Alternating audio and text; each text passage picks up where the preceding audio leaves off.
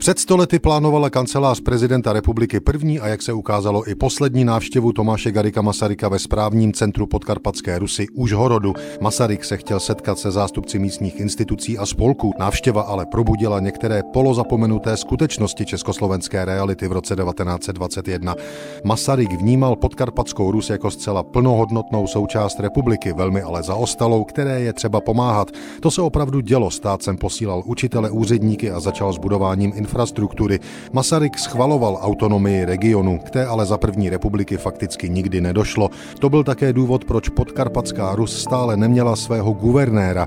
Ten první, Hrihory Žatkovič, opustil svůj úřad právě na protest proti tomu, že region stále nemá autonomii.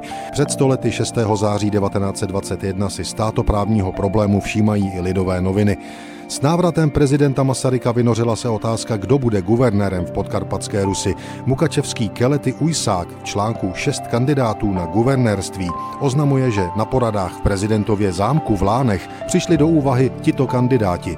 Ministerský předseda Černý, personální referent Ministerstva národní obrany Chalupa, poslanec Patejdl, Bohdan Pavlů, doktor Beskyt a doktor Josef Kaminský. Uvedený časopis dodává, že poslední tři uchazeči se zavázali nahradit jistý počet českého českého úřednictva domácím, které rozumí všem řečím zdejšího kraje. Třeba poznamenat, že zdejší rusínské a maďarské časopisy rozepisují se o tuhém boji osob a stran o guvernérství. Je jisto, že tento boj skutečně je, ať už skrytý či veřejný, ale pokud je nám známo, neúčastní se ho ani ministerský předseda Černý, ani Bohdan Pavlů. Tolik lidovky před stolety. Nakonec šlo v podkarpatské Rusi všechno pomaleji, než by si jistě místní elity přáli. Prvních devět poslanců poslal region do pražského parlamentu až v roce 1923. Prvního guvernéra dostal ve stejném roce. Stal se jím rusínský právník a politik Anton Beskyt. Jeho vliv na celostátní politiku byl ale minimální.